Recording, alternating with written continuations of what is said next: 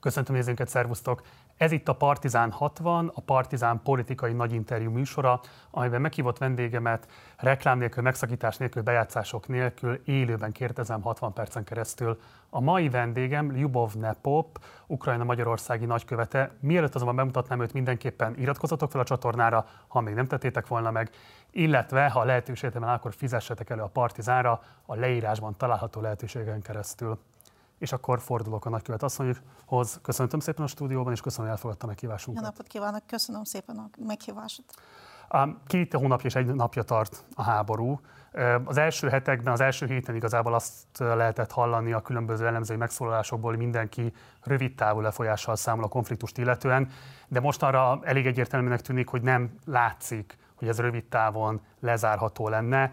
Hiába egyébként most már egészen magasrangú EU funkcionáriusok is elmentek Kievbe, és lehet látni azt, ugye, hogy volt most egy amerikai delegáció is Kievben, majd ezekről is fogunk beszélni, de hogy nem nagyon látszik az, hogy milyen kifutás lehet ennek a háborúnak, úgyhogy kérem vázolja azt, hogy az önök oldaláról igazából mi tekinthető a háború lezárásának, hogyha Oroszország visszavonul a február 23-a előtti pozíciókba, vagy adott esetben a Krími félszigetről való visszavonulást is annak tekintenék, tehát hogy milyen típusú elrendezésben reménykednek a háborús konfliktust illetően?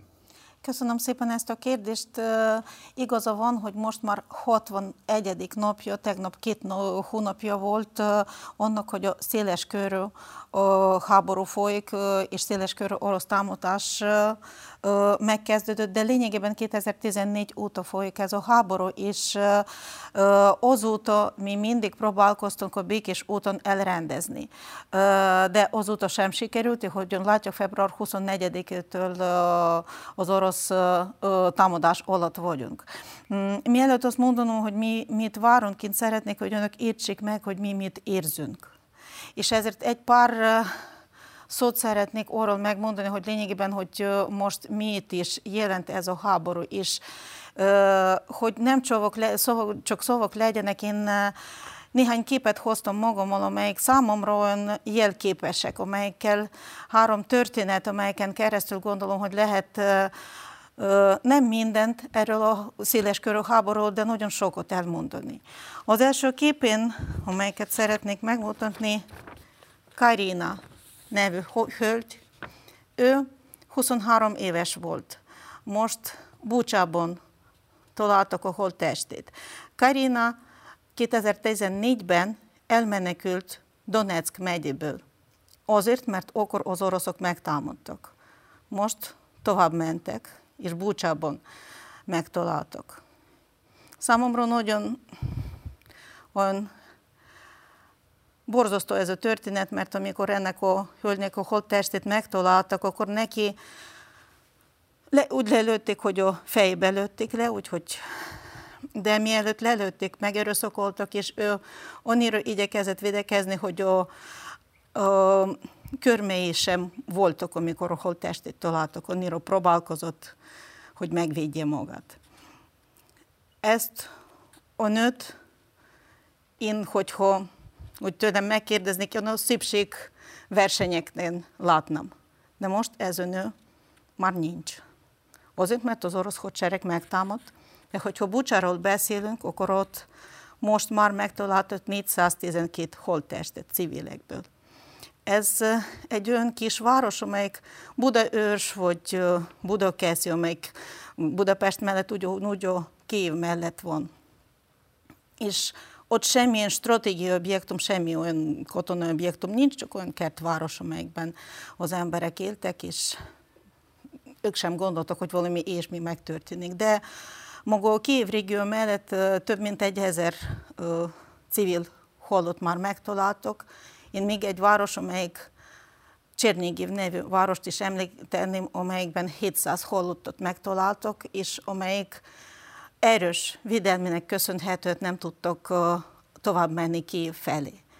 Másik történet, amelyeket szeretnék megmondani, ez a Valéria és három hónapos kislánya története. Ők most pár napja Odesszában haltak meg. A gyerek három napos volt, és ez a kislány az első húsvétre készült, mert éppen vasárnap húsvétet ünnepeltek Ukrajnában, mi egy héttel később ünnepelünk, mint Magyarországon. Rokito támadás volt, Odessa, Loko, telepre, Loko, házra. Ő meghalt, meg az anyja, meg a lánya, Valeriának. Úgyhogy a nők három generáció egy bomba támadásban. És ez annyi, amikor beszélünk arról, hogy Oroszország megvédi az orosz, oroszul beszélő lakosságot, mert éppen ezek a Donetsk, Odessa, meg mások városok, ez többségében oroszul beszélő ukrán állampolgárok is vannak, meg arról is, hogy a pravoszlav hitet is megvédi. Ez éppen a húsvét előtt, de reggel húsvétkor tegnap két kislányt megölték, egy 5 éves, egy 14 éves. És az utolsó kép, amelyeket szeretnék megmondani, megmutatni, és ez a reményem. Ez Alisa, négy éves kislány. Ő most Mariupolban van. Ott az Azovstalnál, ahol több civil, több nő, több lány most tartózkodik, és amelyeket Azov harcosait védik. Ez a kislány már több mint hónapja nem látja a világot, nem látja a napot, azért mert állandóan bombáznak Mariupolt. Ez egy félmilliós város, amelyikben jelenleg egyetlen egy nem sérült épülete sem maradt, és amelyeket azért nem, tudok, nem tudnak az oroszok elfoglalni, mert azok harcosai védik. Ezért meg tudjuk érteni, hogy mennyire fájdalmas, amikor bizonyos újságokban látom, hogy Azov harcosait nacisták, vagy hogy még valahogy nevezik, mert éppen ezek az emberek most védik Ukrajnát, most védik ezeket a kis gyerekeket, és azok, akik bármi rosszat is rájuk, róluk mondanak, gondolom, hogy helyes lenne, hogyha figyelnenek az, arra, hogy az orosz hadsereg mit csinál, mert arra kérdés, nem látják. meg, tehát hogyha jól értem, akkor egyértelműen visszautasítja azokat a vádakat, amelyek az azov csapatokat szélsőségesen nacionalista, adott esetben neonáci csoportosulás. Igen, egyértelműen, és ez le. nagyon fontos, nagyon fontos eleme. Tudja, hogy Oroszország próbálkozik Azovról 2014 óta ezeket a híreket terjeszteni. Azov ez egy alakulat, amelyik a nemzeti gardánok részét képezi. Az ukrán hadseregben az ukrán rendőrségben egyetlen egy olyan alakulat nincs, amelyik valamilyen ideológiai alapon meg lett volna ö, alakul, alakítva. Ezért ez sem az ideológiai alapon. Miért is annyira igyekszik az orosz propaganda Azovra rátekinteni ezeket a vádokat? Azért, mert ez egyik legerősebb alakulatunk. Ők Mariupolt védték még, amikor az első támadások kezdtek 2014-ben. Több nagyon fontos harcban részt vettek, és több várost még akkor megszabítottak. Ez világos. De akkor, mert ugye én azért ezt ö, olvastam ö, a putyini propagandától független orgánumokban is, hogy az azovi csapatokkal szemben igen komoly nacionalista váda fogalmazódnak meg. Ön ezt kategorikusan tagadja akkor. Igen, és ö, volt ö, több olyan, én emlékszem, hogy voltak ezek a vádak, amelyek alapján még a fegyverzését is elutasítottak, és ö, ö, ö, elő, előkészítését ezeknek a csoport tagjainak, és akkor a mm, belügyminiszterünk is hivatalos levélben magyarázta, hogy itt lényegében a propagandáról van szó, hogy kik is ezek az emberek, és mivel foglalkoznak, és még egyszer, ez nagyon fontos tudni, hogy ez az ukrán hadsereg, az ukrán alakulatoknak hivatalos része, nem valamilyen önkéntesek. Most nincsenek azok, akik nem képeznek részét, az harcolnak, mint a hadsereg, mint a nemzeti garda alakulatai, de ezek a hivatalos, fegyveres alakulatai Ukrajnának. Világos. Um, Hadd térjek vissza az eredeti kérdésemhez, nem akartam megszakítani, de fontos, hogy tartom, hogy arra is adjon valamilyen választ. A kelet ukrajnai területek visszaállítását is fontosnak tartanák, vagy elfogadnák azokkal a státuszát, hogyha február 23-ai állapot kerülne rögzítésre, vagy milyen más típusú elrendezését tartanák szükségesnek a konfliktusnak, hogyan tekintetnék lezárhatónak uh-huh. a háborút? A területi egységünk nem lehet a kompromisszum tárgya. Ez a legfontosabb. Ez azt jelenti, hogy mi mint a Krímet, mint a keleti részet, amelyek a február 24-i előtt is el volt foglalva Oroszország alatt, a mi területünk tekintünk. Most is folytok és folynak a béketárgyalások az expert szakértői szinten oroszokkal, de mm, ezek egyelőre eredménytelenek. Mi azt javasoltunk, hogy legalább most vigyünk ki azokat az orosz alakulatokat az ukrán területéről, és beszéljünk meg, hogy hogyan békésen rendezünk, hogy Krím meg Donbass elfog, korábban elfoglalt része is vissza tudjon csatolni. De az elnökünk azt is nagyon világosra tette, hogy ha Oroszország most uh, megsemmisíti végül, végig a Mariupolt, ostromolja és megsemmisíti ezeket a gyerekeket, azokat a harcosokat. Vagy hogyha most ezeket a törvénytelen referendumokat megtartja, amelyikről most beszél a, a déli részeken, akkor mi nem nagyon látjuk, hogy hogyan tudjunk folytatni bármilyen tárgyalásokat. De akkor, bocsánat, ez egy fontos kérdés. Önök semmilyen típusú területi kompromisszumra nem, nem volnának hajlandóak a béke nem. érdekében? Nem, mert ez nem lesz béke. Ez a, ez a legfontosabb dolog, amelyeket mindig feltesznek nekem ez a kérdés, hogyha például, na most adjatok oda a Donbass egy része, a Krímit, és akkor béke lesz. Nem lesz. Az a kérdés, hogy nem lesz. Oroszország, én ezeket a kérdéseket 2014-ben hallottam, amikor csak kezdtek a krímet, krím elfoglalásról. No, most mondjatok le, és ezzel lezáródik a kérdés ők tovább mentek, és hogyha ott Donbasson az, orok, önki, az ukrán önkéntesek nem kezdtek volna uh, ellenállni, én nem tudom, hogy akkor maradt-e volna Ukrajna akkor. Most is nézzünk, hogy hogyan fejlődött a helyzet. Oroszok február 24-én nem csak kelet, meg Dél-Ukrajnában kezdtek a támadást. Kijevet is megtámadtak. Szóval minden oldalról megkezdődött a támadás, és ez azt jelenti, hogy lényegében ők nem is, nem is csak egy részéről beszélnek, és az elején éppen azt mondtak, hogy az egész Ukrajna denacifikáció, demilitarizáció, Igen. minden de, de, de. Úgyhogy hogy mi legalább egy részét most lemondjuk, ez azt jelenti, hogy a követelése majd a következő része, következő része, meg következő részre lesznek. Egyáltalán elképzelhetőnek tart egy olyan békét, amelynek folyamán Zelenszky elnök és Putyin elnök is a helyén marad, mindkét félben visszaépül a bizalom, és ezt a civil lakosság is el tudja fogadni? Lát erre reális esélyt? Én biztos vagyok, hogy Zelenszky elnök a helyén fog maradni, ami a Putyin illeti, az az orosz népnek el kell dönteni, hogy fog-e maradni. De az, hogy Zelenszky elnököt most a lakosság több mint 90%-a támogatja, olyan támogatást még senki nem élvezte. A hadsereget több mint 95% támogatja, és ugyanazok a számok tudjuk mutatni az ukránok, akik nem csak készen harcolni, de biztosak is a győzelemben, én gondolom, hogy ez nagyon sokat mond arról, hogy mi mit várunk, mire vagyunk képesek, mire vagyunk készülni, és őszintén mondom, én, én is azok az emberek között tartozom, akik biztosak a mi győzelmünkben. Az a kérdés, hogy mennyire sokáig fog tartani, és ez tényleg nagy kérdés, mert hogyha több ideig tart, akkor több áldozattal jár. Vladimir Putyin orosz elnöki regnálása alatt lát esélyt a békekötés lehetőségére? Látom esélyt, amennyiben minden esetre, hogyha nincs a békés megoldás, akkor ez a kérdés a harc mezőn meg fog dönteni. Nem, ó, nincs olyan, értsék meg, hogy nincs olyan lehetőség, hogy most például olyan helyzet marad, amelyik van.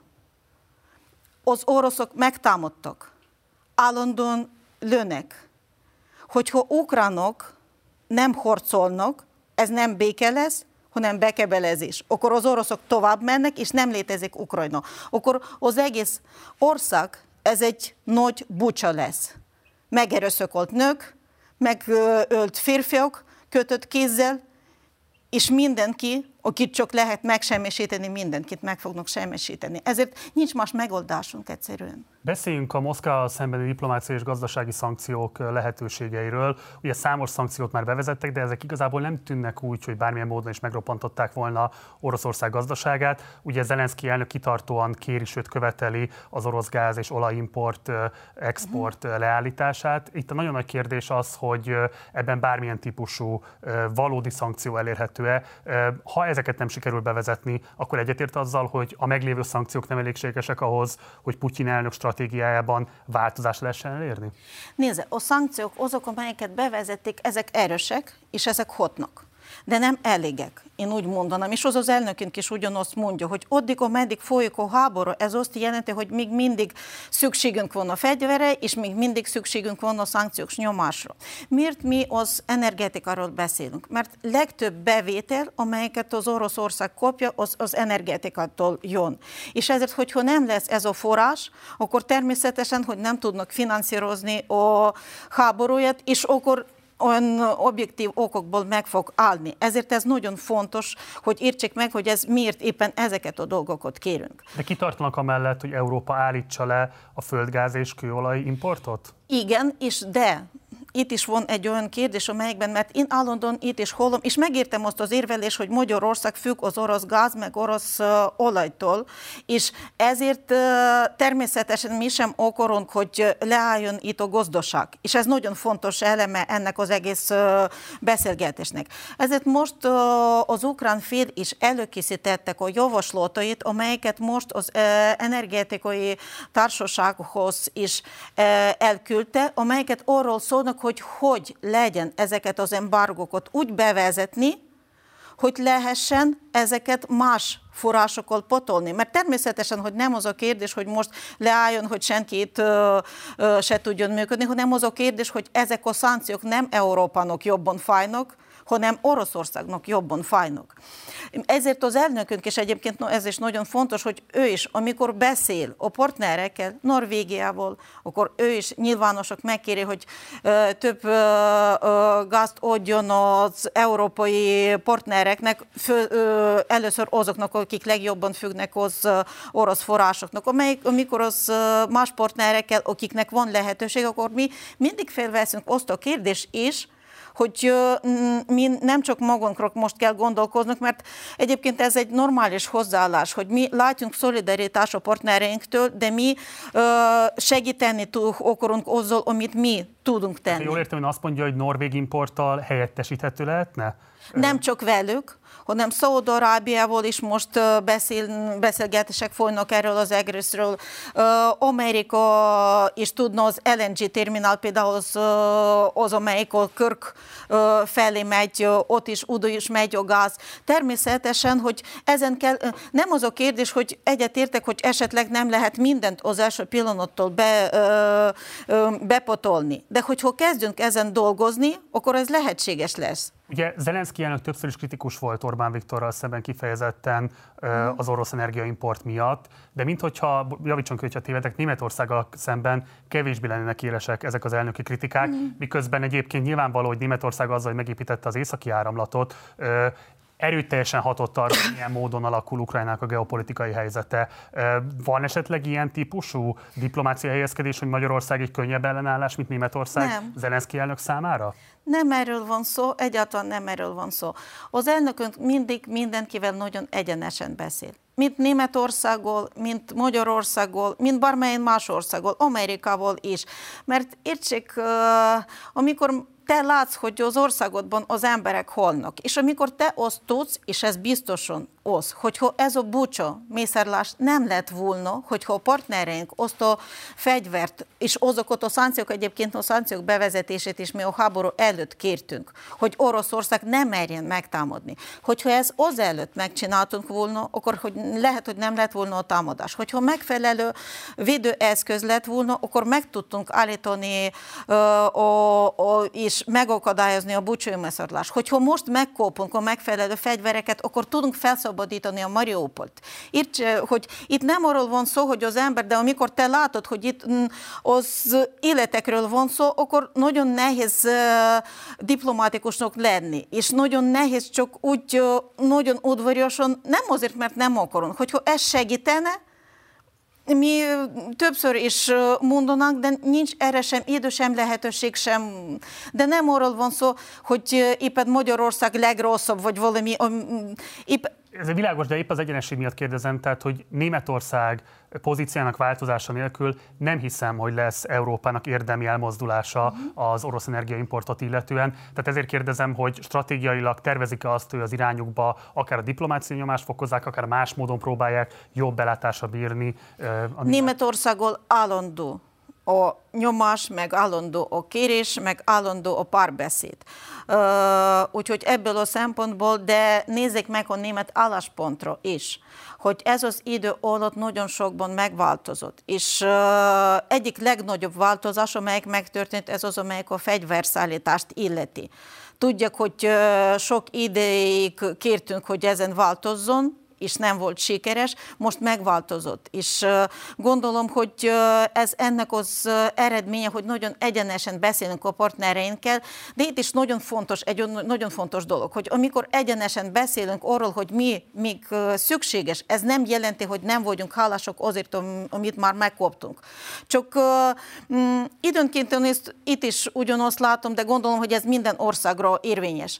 Amikor azt mondom, hogy mi nagyon hálások, és tényleg így van, nagyon hálások vagyunk azért a humanitárius segítségért. Az, hogy az ukrán állampolgárokat itt fogadnak Magyarországon, ugyanakkor szükségünk van arra, hogy amennyiben a háborúnak nincs vége, ezért szükségünk van, hogy tudjunk megvédeni magunkat. A helyzet minden napon változik, látjunk rosszabbulást, látjunk ezeket az atrocitásokat, látjunk, hogy a fegyverrel tudnak ezeket az emberek megvédeni, ezért ezért tovább kérünk. És nagyon rossz, amikor csak egy felét látják ebből az egészből. Nem. Valaki csak azt látja, hogy az emberek hálások, ezért csak a nagykövet kéri, hogy fegyvereket adjanak, az emberek viszont hálások a humanitárius segítségért. Természetesen hálások nem az ő feladatok, hogy ők éppen kérjük a fegyvert. És ugyanúgy, amikor azt nem jelenti, hogy én nem vagyok hálás. Ez Világos. komplex. Világos. Tegnapi napon Kievben járt uh, Anthony Blinken, amerikai külügyminiszter, illetve Lloyd Austin védelmi miniszter. Uh, Zelenszky elnök rendkívülnek nevezte ezt a találkozót. Pontosan milyen típusú segítséget várnak most az amerikaiaktól? Fegyvereket, vagy ott esetben diplomáciai közreműködést is? Az első sorban az, ami legfontosabb, ez a fegyvereket illeti. Mert, és nem csak arról van szó, hogy bármilyen fegyver kopunk, mi a partnereinknek, minden partnerünknek átadtunk, hogy mire van szükségünk éppen ebben a pillanatban. Mit kértek az amerikaiaktól? Ugyanaz, mi másoktól nehéz fegyvereket, amelyekkel tudunk leblokkolni például a Mariupolt is. Nehéz azokat, amelyeket a légvidelmet illetenek, ezek nagyon fontosak. És azok, amelyek rakétavédelem, ez is nagyon fontos, mert lényegében, amit most Odesszát említettem, ez Kaspi tengerről lőttek ezeket a rakétákat. Igen, tisztáz, hogy pontosan milyen ígéretet kaptak az amerikaiaktól? Hát a külügyminisztérium is többször ezt megismételte, és én is csak azt tudom megismételni, mint a pénz, ugyanúgy a fegyver is csendet szereti. Tehát akkor jelenleg erről nem adhat ki információkat? De azt mondhatom, hogy az amerikai segítség nagyon jelentés és nagyon fontos. Tehát valamilyen segítség mellett elköteleződtek, de jelenleg nem tudják megosztani azt, hogy pontosan milyen típusú segítség mellett. Így van. A diplomáciai vonalon milyen típusú elköteleződés mellett tették le a voksukat? Az, amiről beszélünk most a partnereinkkel, hogy természetesen, hogy nyomás Oroszország fölött, és itt a szankciókról el, elsősorban. A második, hogy nekünk nagyon fontos, és ez nem csak az amerikaktól kérünk, azt is látta, hogy nem régen Kievben, mint az Európai Tanács Charles Michel járt, mint az Ursula von der Leyen és Igen. Josep Borrell, és voltak több vezető is. Számunkra nagyon fontos, hogy legyen egység az európai meg euróatlanti partnerek között. Mert ebben van az erő mm, az egész társaságnak. De akkor azt kijelentett, hogy a tegnapi amerikai tárgyalás az egy áttörésnek tekinthető a katonai erőforrásokat illetően Ukrajna számára? Én csak azt tudom ismételni, ami a hivatalos információ volt az elnöki hivatalos, és amelyik nagyon fontosnak és kulcsfontosságú jelentőséget bíró tárgyalásokként jellemeztek ezeket a tárgyalásokat. Ugye Ukrajna EU tagsága korábban is folyamatosan jelen volt igazából az európai közbeszédben, de hát a háború kirobbanása óta maga Zelenszky elnök is erőteljesen agitálta az európai közvéleményt, illetve a politikai döntéshozatalt ennek a megindításáért. Ursula von der Leyen ön is mondta, illetve Josep Borrell is látogatást tette Kievben. Ennek ellenére az azt látszik, hogy a gyorsított EU csatlakozási kérelmük nem biztos, hogy át fog menni. Ugye maga az osztrák külügyminiszter kifejezetten azt fejezte ki, hogy nem támogatja a gyorsított tagfelvételét Ukrajnának. Hogyan látja most belátható időn belül, mikor realizálható Ukrajna EU? A döntés hozott állaig még van idő, ezért én nagyon remélem, hogy az osztrák támogatás is meg lesz. Az viszont, hogy mit szeretnék ezzel kapcsolatban mondani, először is, hogy mi hálásunk vagyunk itt a magyar álláspontnak, mert Magyarország csatlakozott ehhez a nyolc tag, tag állam, államfői levélhez, amelyekben támogattak a gyorsított EU csatlakozását, amelyeket Ukrajna kérte. Mi hivatalosan benyújtottunk a kérelmünket február 28-án, de azóta már megkaptunk április, 10, április 9-én megkaptunk és 18-én átadtunk a válaszokat e-, erre a kérdőévre és mi arra számítunk, hogy most az Európai Bizottság kell, hogy előkészítse a megfelelő anyagot, és hogy mi tudjunk a tagjelölt státuszat megkapni a, mm, az a csúcs találkozón, az Európai Unió csúcs találkozón, amelyik júniusban kell, hogy legyen. Ez Ezek... Világos, bocsánat, ugye 27 tagállam támogatása egyhangúan kell Igen. ahhoz, hogy Ukrajna csatlakozási kérelmét pozitívan bírálják el. Ön biztos abban, hogy Magyarország a támogatása mellett ki fog tartani? Én remélem, hogy ha egy partner egy szót nyilvánosan megoldja, akkor ezt is betartja. Úgyhogy ezért mondom, hogy minden találkozón, amelyiken én felveszem ezt a kérdést a magyar partnerekkel, azt mondják, hogy ez a magyar álláspont változatlan, és én bízom, hogy ez változatlan lesz júniusban, és hogy megkapjuk ezt a támogatást.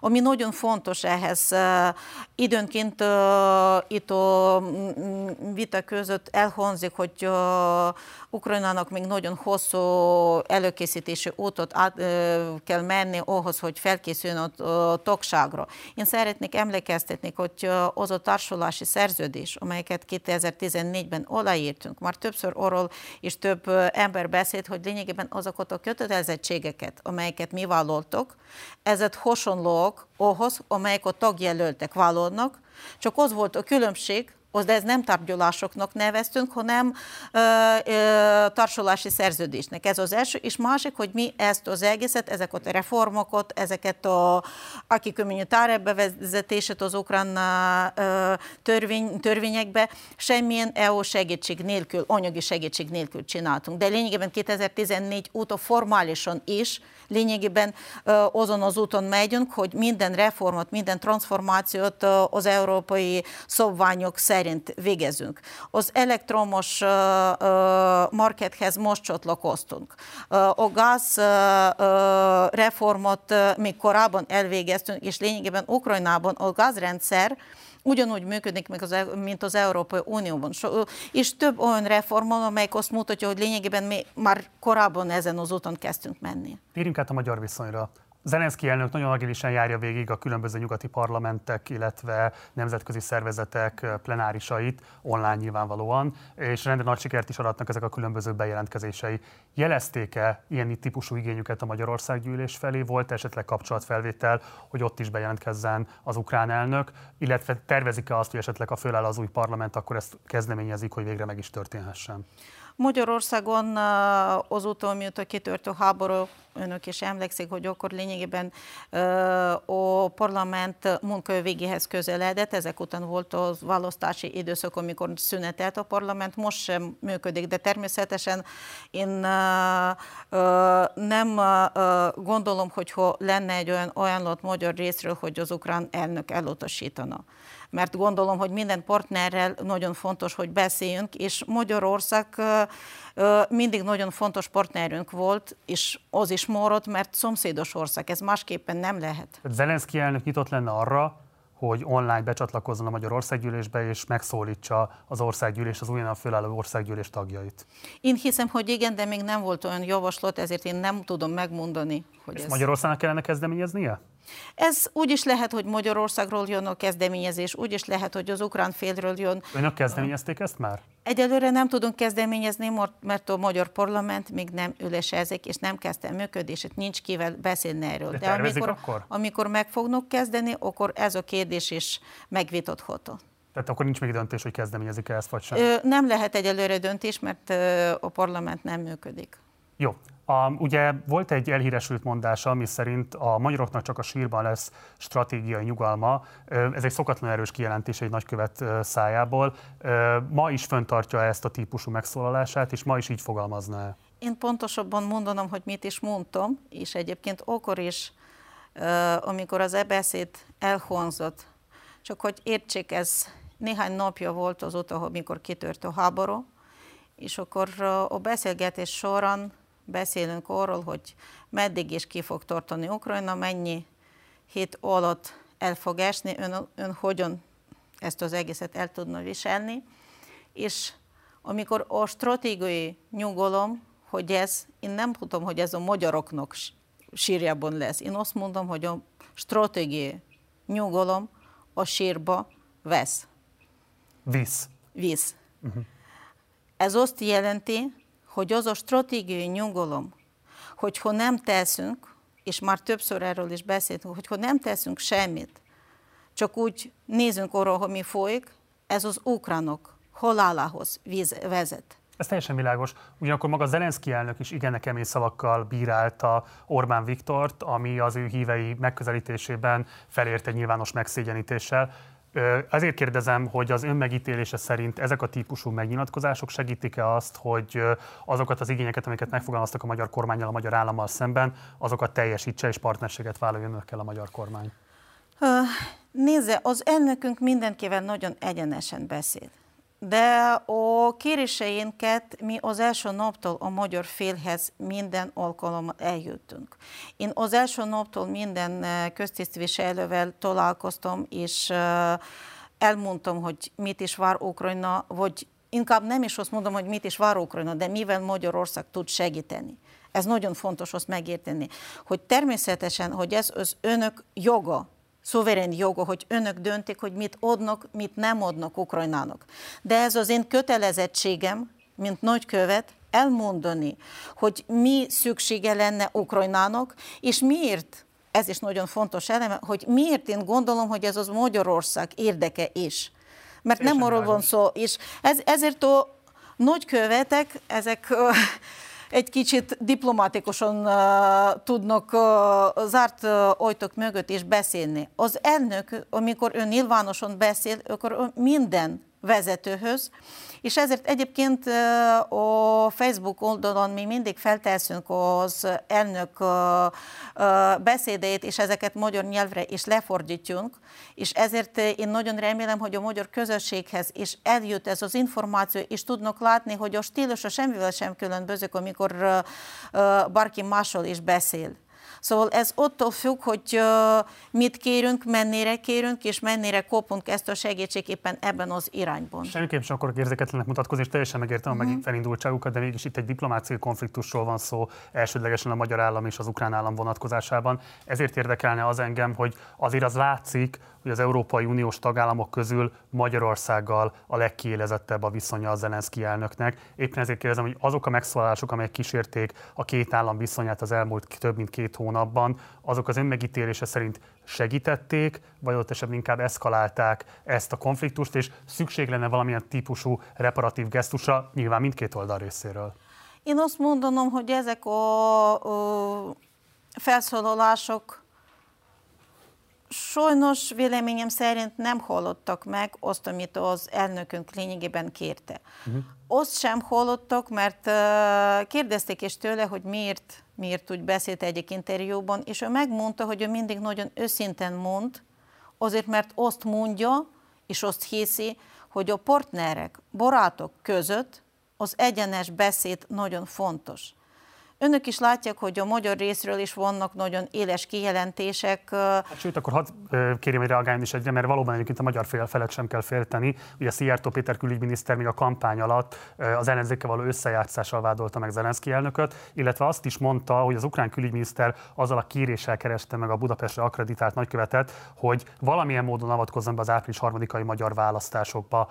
Kérem, hogy nyilván ez egy, mondjam, a kampányidőszakban tett felfokozott hangulatban megfogalmazott kijelentés, mégis kérem, hogy reagáljon rá, kapott-e bármilyen típusú utasítást Nem. az ukrán külügyminisztériumtól a választásokkal összefüggésben? Nem. Nem is avatkoztunk, és uh, úgy mondjuk, hogy uh, ez ezért nagyon nehéz volt, uh, hogy minden alkalommal próbálkoztunk úgy cselekedni, hogy ez ne legyen semmiféle beavatkozás, mert mi is mindig nagyon érzékenyek vagyunk, hogyha valaki beavatkozik ilyen kérdésekbe, ezért nem akartunk, hogy bárki más ilyen módon ezt felveszi. De ugyanakkor az, ami, hogyha voltak ezek a kijelentések, ezek a Magyarország miniszterelnökhöz nem az ellenzékeknek, ez valaki máshoz szóltak, ahhoz az emberhez, akik döntéseket hoz. Világos. Úgyhogy ebből a szempontból az, hogy ez a kampány idején történt, de hogyha háború nem lett volna, akkor nem kellett volna ezeket a kéréseket megfogalmazni. Hogyan lehet? Mi nem tudunk megvárni, és minden partnertől ugyanazt kérünk. És hogyha én tudom, hogy Magyarországnak van az, amire van szükségünk, és hogyha én tudom, hogy ettől esetleg függ az ukrán állampolgárok az élete, akkor természetesen, hogy én tovább is fogom kérni. De ugyanakkor én azt hiszem, hogy most ami legfontosabb. A választási kampány befejeződött. Még és ez a legrossz, meg, legfontosabb. a külügyminiszternek volt egy másik uh, megfogalmazott vágya is, miszerint önök kifejezetten segítették az ellenzék kampányát, Márkizai Pétert, és hogy kapcsolatot tartottak vele. Bármilyen módon volt-e kapcsolatfelvétel a kampány időszaka alatt az ellenzék, illetve az ukrán nagykövetség között? Igen, az ellenzék egy mentőautót hozott nagykövetségnek, és akkor tartottunk egy sajtókonferenciát. Ez volt Ugyanúgy, az igen, ugyanúgy, amikor volt lehetőségem átvenni a magyar kormánytól egy vérzsókokat, ugyanúgy oda mentem, és ugyanúgy sajtó előtt ugyanolyan konferenciát tartottam kormánynal, úgy, úgy nem Jó. hiszem el, hogy itt lehet valamilyen nem egyenlő. Mindenkinek is mondom, hogy most is, korábban is azt kijelentett, hogy bárki, aki segítséget hoz nagykövetségre, én szívesen fogom fogadni, mert nekem ez nagyon fontos. Orbán Viktor választási győzelmi beszédében, amit ugye aznap mondott el, amikor a bucsai mészárlás képe is bejárták ugye a világ sajtót, és mély megrendülést váltottak ki mindenkiből. A, szóval egyébek mellett azt mondta, hogy köz, többek között az ukrán elnökkel is meg kellett mérkőznie a választás folyamán. Erre ugye reagált az ukrán külügyminisztérium mondván, hogy hát most ennél fajsúlyosabb ügyekkel vannak lefoglalva sem, mint hogy a magyar választásokkal bármit is foglalkoznának. Egy ilyen felfokozott hangulatban, április 3 óta azért eltelt pár hét, látja-e hogy a kedélyek lecsillapíthatóak és normalizálható a viszony a két állam között? Én remélem, hogy normalizálódnak. Azóta például találkozott-e bármilyen kormányzati Voltam taggal? a külügyminisztériumban, átadtam a kéréseinket, megmondtam, hogy hogyan mi látjunk, de egyébként akkor is, amikor behívásom volt a külügyminisztériumban, én azt arra használtam, hogy mondjam meg, hogy mi hogyan látjunk a további együttműködés lehetőségét. Négy szemközt külügyminiszterrel. Nem. Nem, nem sikerült beszélnie? Ön kezdeményezte, vagy bármilyen módon kezdeményezték? Én korábban, amikor kezdeményeztem, akkor azt mondtak, hogy a helyettese szintén beszélhetem, ugyanúgy, hogy Benkőt Tiborról is kezdeményeztem, és akkor azt uh, volt is uh, időpontom, de akkor uh, időváltozás programjában volt változás, és akkor a helyettesevel találkoztam. Tehát, bocsánat, a háború kirobbanása óta, Után. óta miniszteriális szinten bárki a magyar kormány részéről fogadta önt? Nem, de helyettes szinten igen. Uh-huh. Jó. És velük beszéltünk, és nekik átadtunk azokat a javaslatokat, mert én még egyszer mondom, én azt hiszem, hogy a választásoknak vége van, a magyar kormány megkapta precedens nélküli támogatás, és ez azt jelenti, hogy komoly döntéseket is lehet hozni. Én egyetértek, hogy békét akarnak a magyarok, és erre kapta a hatalmazást, de én továbbra is azt fogom mondani, hogy a helyzetre megfelelően kell reagálni. A helyzet változ, változik. Világos. Még egy pillanatra visszatérve Szijjártó külügyminiszter szavaira, hogy nem nagyon világos, hogy honnan lehet neki értesülése arról, hogy milyen típusú információk cserélhettek az ő feltételezése szerint gazdát ukrán külügyminisztérium és az ukrán nagykövetség között. Ez fölveti azt a gyanút, hogy esetlegesen valami fajta megfigyelés alatt állhatnak-e. Van -e ezzel kapcsolatban bármilyen benyomásuk, van -e esetleg konkrét tudásuk erről? Én nem tudom, csak azt tudom, hogy a Vienna konvencia alapján ez nem engedhető hogy a diplomátákat figyeljenek. Ezért remélem, hogy... Az világosan nem engedhető, is. de tapasztalnak -e esetleg ilyen típusú mozgásokat? Én ö, baráti országban érzem magamat, és őszintén mondom, én ilyen dolgokra nem, nem figyelem, és nem foglalkozom ilyen dolgokkal. Jó. A fegyverszállítás ügye volt az, ami nagyon tematizálta a kampányt, és hát nyilván uh-huh. ez a mhm. kérdés így nagyon elmérgesedett. Ezt leszámítva, milyen típusú segítséget várnak el igazából a magyar kormánytól? Kérem, uh-huh. nagyon konkrétan nevezze meg, hogy mire lenne szükségük. Egyébként nem csak várunk, de kopunk is a segítség, amelyik a, a humanitárius segítség, meg az ukrán állampolgárok befogadása az ideiglenes alapon természetesen, akik elmenekülnek a háborútól. De itt is az, ami, amiben van javítani való, az, hogy például az egész idő alatt mi állandóan hivatalosan a találkozóimon, meg a hivatalos úton a jegyzékekben is arra kérünk, hogy mi egy hivatalos információt kaptunk arról, amit Magyarország csinál. Megmondom, hogy ez mennyire fontos, hogy amikor hallunk arról, hogy ide 600 ezer menekült Magyarországra érkezett. Nekem tudnom kell, hogy mi történik ezekkel az emberekkel. Csak mm, két héttel ezelőtt kaptam most az információt, hogy ez a 600 emberből 10 ezer, akiknek adtak az elhelyezés, 15 ezer, akik mm, benyújtottak a menedék státusz kérelmik, és ezekből körülbelül 4 ezer, aki megkapta.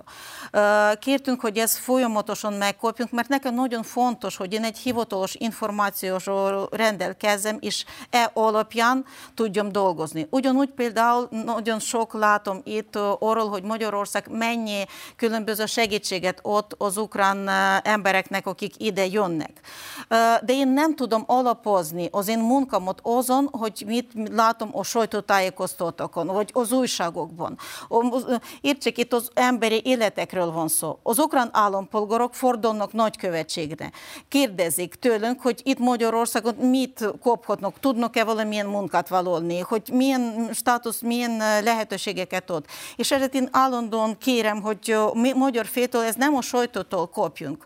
Én valamit meglátom, valamit nem látom meg. Nekem nagyon szükség, nagyon nagy szükségünk van arra, hogy kopjunk egy hivatalos értesülés, hogy ez az együttműködés egy kicsit aktívabb legyen. A másik kérdés, amelyik ugyanúgy fontos, például 53 kiskorú gyerek van, aki árva gyerek, aki szülei nélkül átlépte az ukrán-magyar határt és mi nem tudunk, hogy hol vannak ezek a gyerekek. Az, az, valamit kértünk ugyanúgy, hogy utána nézünk együtt, hogy hol vannak ezek a gyerekek, mert ez nagyon fontos dolog.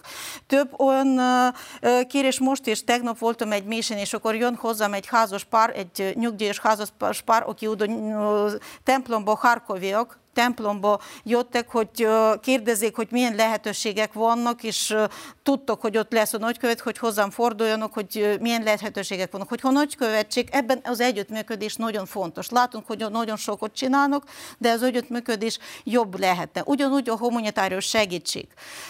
Tudunk, hogy 26 millió eurót ott a segítséget, amelyeket már átadtak különböző segélyformákban, és ezért nagyon hálásak vagyunk. Azt, amit korábban kértem, és most is kérem, hogy ha továbbiakban is lesz még valamilyen segítség, amelyek az államtól jön, nagyon fontos, hogy a nagykövetséggel együttműködve, azért, mert uh, mi állandóan koptunk az államtól, hogy mire éppen van most a legnagyobb szüksége. És ezeket mi átküldjük magyar uh, partnereknek, és nagyon fontos nem csak, hogy segítséget kapnunk, hanem uh, azt a segítséget, segítségek, amelyek ebben a pillanatban szüksége van. Világos. Úgyhogy nagyon segítség, de az együttműködés jobban lehetne tenni. Beszéljünk a kárpátaljai magyarok helyzetéről. Van-e konkrét tudása, vagy készítettek esetleg közvéleménykutatást, ami valamilyen módon monitorozza azt, hogy a háború kitörése óta, uh-huh. és kifejezetten a magyar állam, illetve az ukrán állam közötti elmérésedett viszony óta milyen módon csapódnak le ezek a feszültségek a különböző nemzetiségek körében Kárpátalján? Nézd, én úgy mondanám, hogy most az ukrán állampolgárok attól függetlenül, hogy milyen nemzetiségük, neki csak egy legfontosabb dolga van az, hogy megvédjük a hazájukat, és hogy béke hozzanak a, a, Ukrajnába. És ezzel kapcsolatban több magyar olykor magyar származású ukrán katona is most harcol ott a frontvonalon.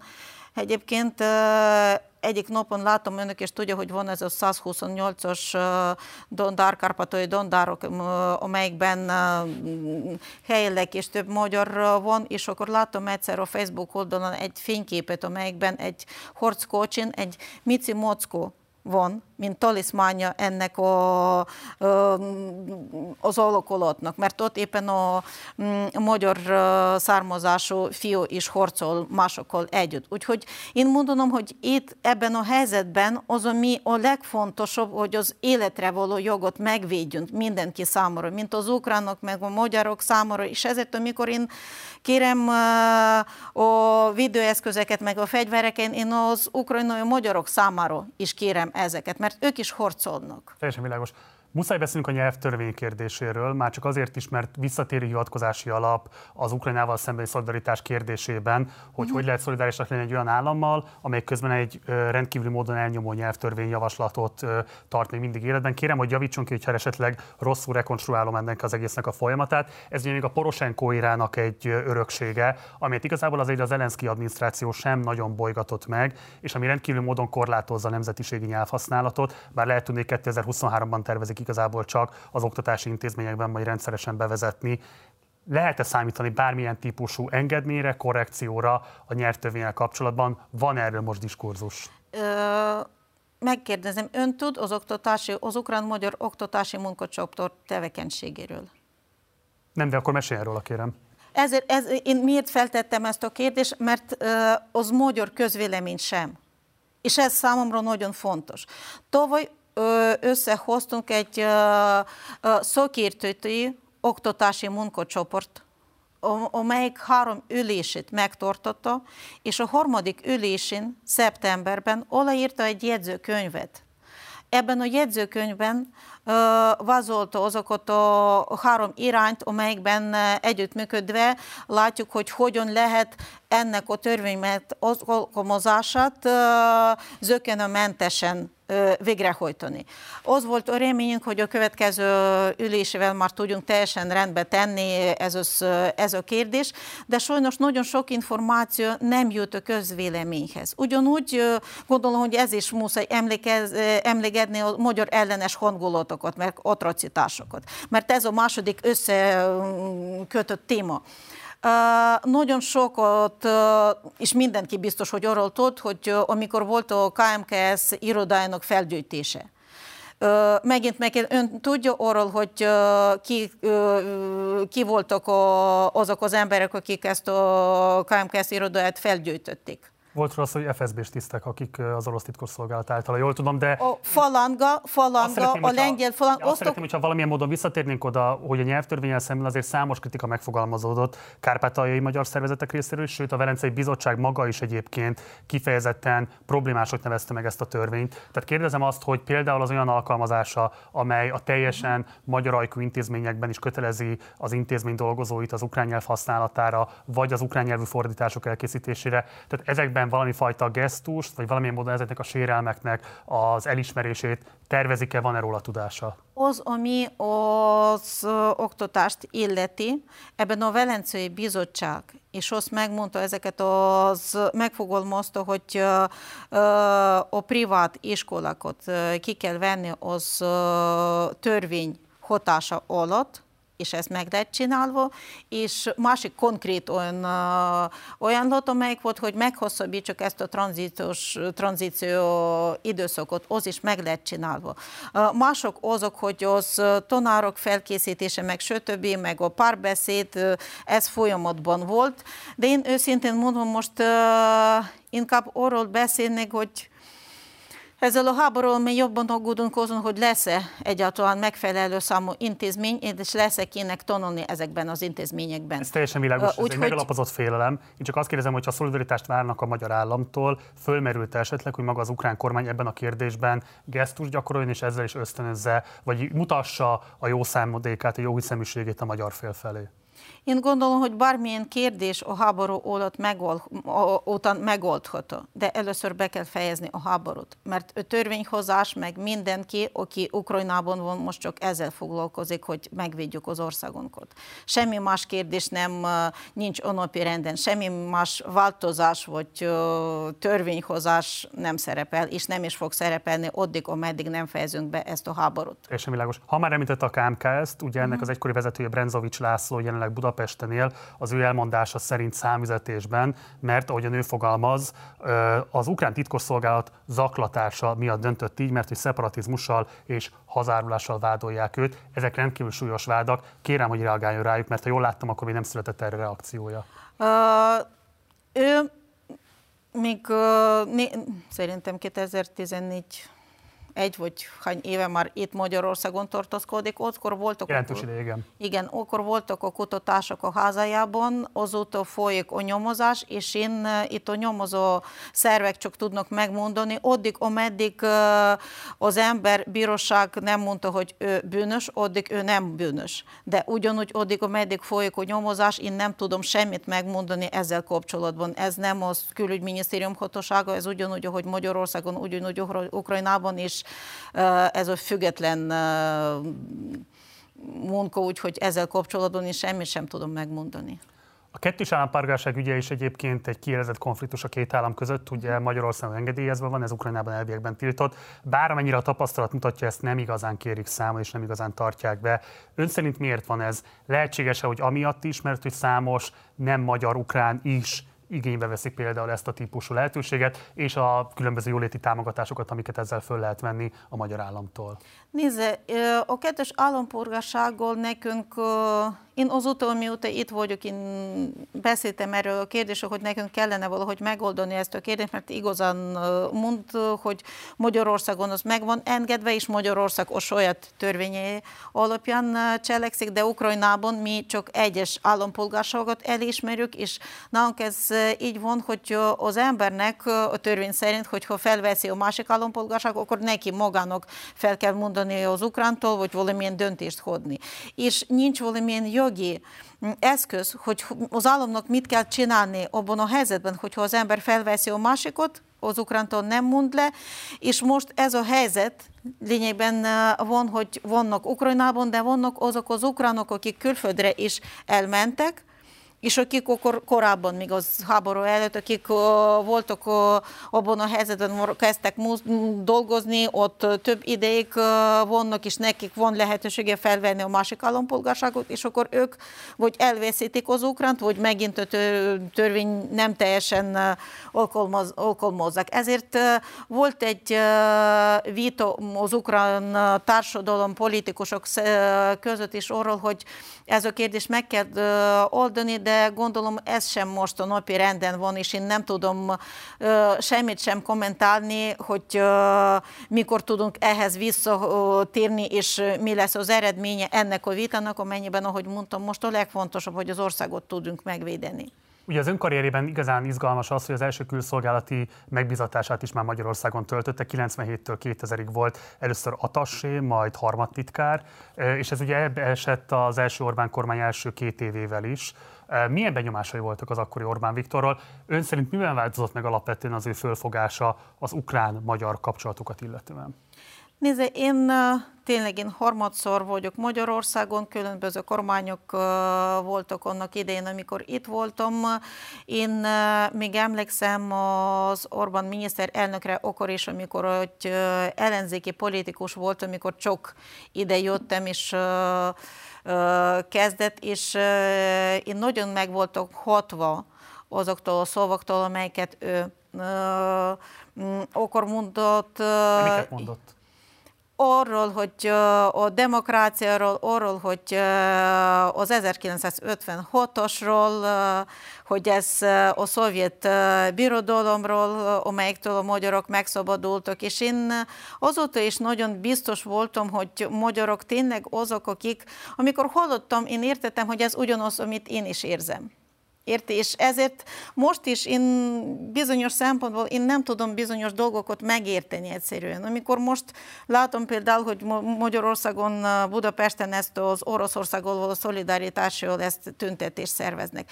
Én azt nem tudom megérteni, mert ez ugyanaz, mintha 1956-ban Bécsben szerveznék orosz hadsereggel való szolidaritás kifejező akciót. Itt nem arról van szó, hogy értsék, nem arról van szó, mint a 2014-ben sem, amikor Oroszország úgy megtámadta, hogy mondta, hogy mi nem vagyunk ott, hogy valamilyen helyi lakosság, vagy még valamit, és a közvélemény még tudott legalább azt mondani, hogy nem világos, hogy itt, itt mi is folyik. Most, február 24-e óta a helyzet nagyon egyértelmű. Oroszország hivatalosan megtámadta egy szomszédos ország. És ezért szolidaritás ezzel az országgal, amelyik háború indította, kezdte, folytatja. Szolidaritás ezzel az országgal, amelyik azt mondja, hogy NATO-nak vissza kell állítani az infrastruktúráját az 1997 előtti időszakra, vagyis amelyik Magyarországról is azt mondja, hogy lényegében ne ismeri el a NATO tagságot. Ezzel... A... Aztán korrigálta egyébként Orbán Viktor. A kérdésem az az ön megítélése szerint a kormányzat a mostani magatartásával, ahogyan az Ukrajnában zajló háborúhoz viszonyul, eljátsza vagy visszaél, lerombolja az 56-os forradalom erkölcsi örökségét? Én még mindig remélem, hogy ez az 1956-os forradalom öröksége minden magyarban megvan, biztos vagyok ebben.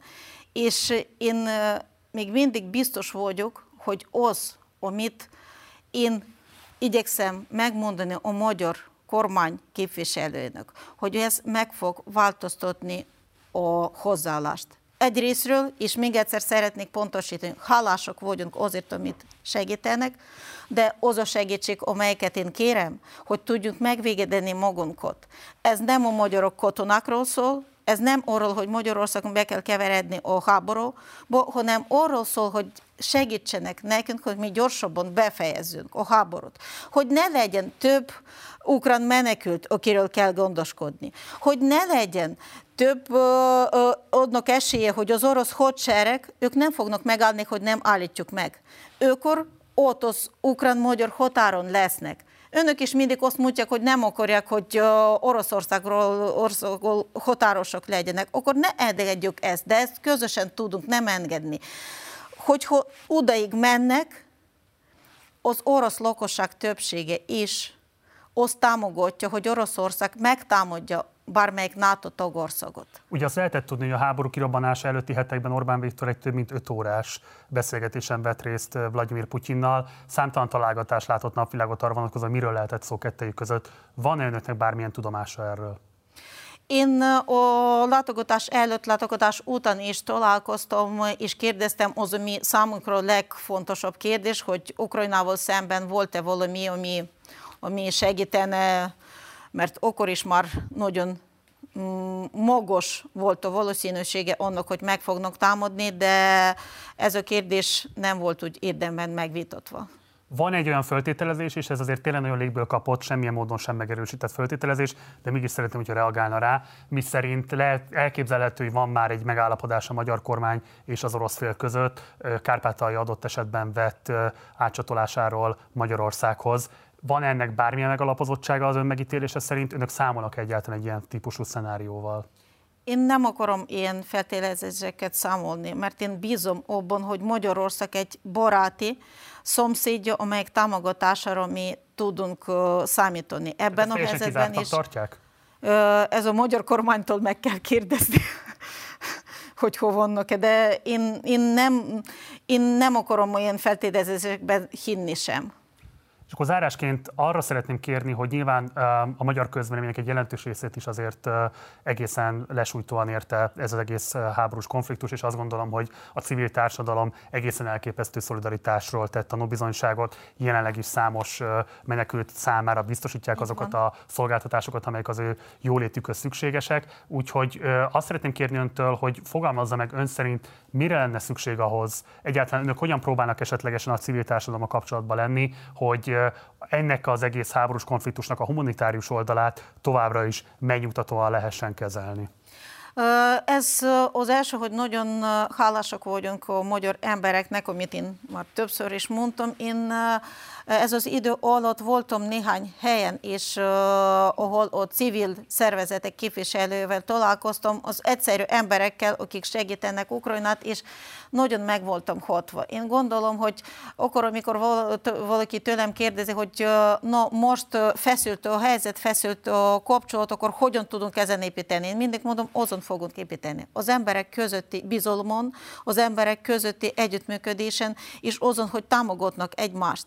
Én látom, és őszintén mondva, ezek a pillanatok legmeghatóbbak, amikor tudom átölelni, és ezzel átadni a hálamot egy magyar embernek, aki segít ukránokat.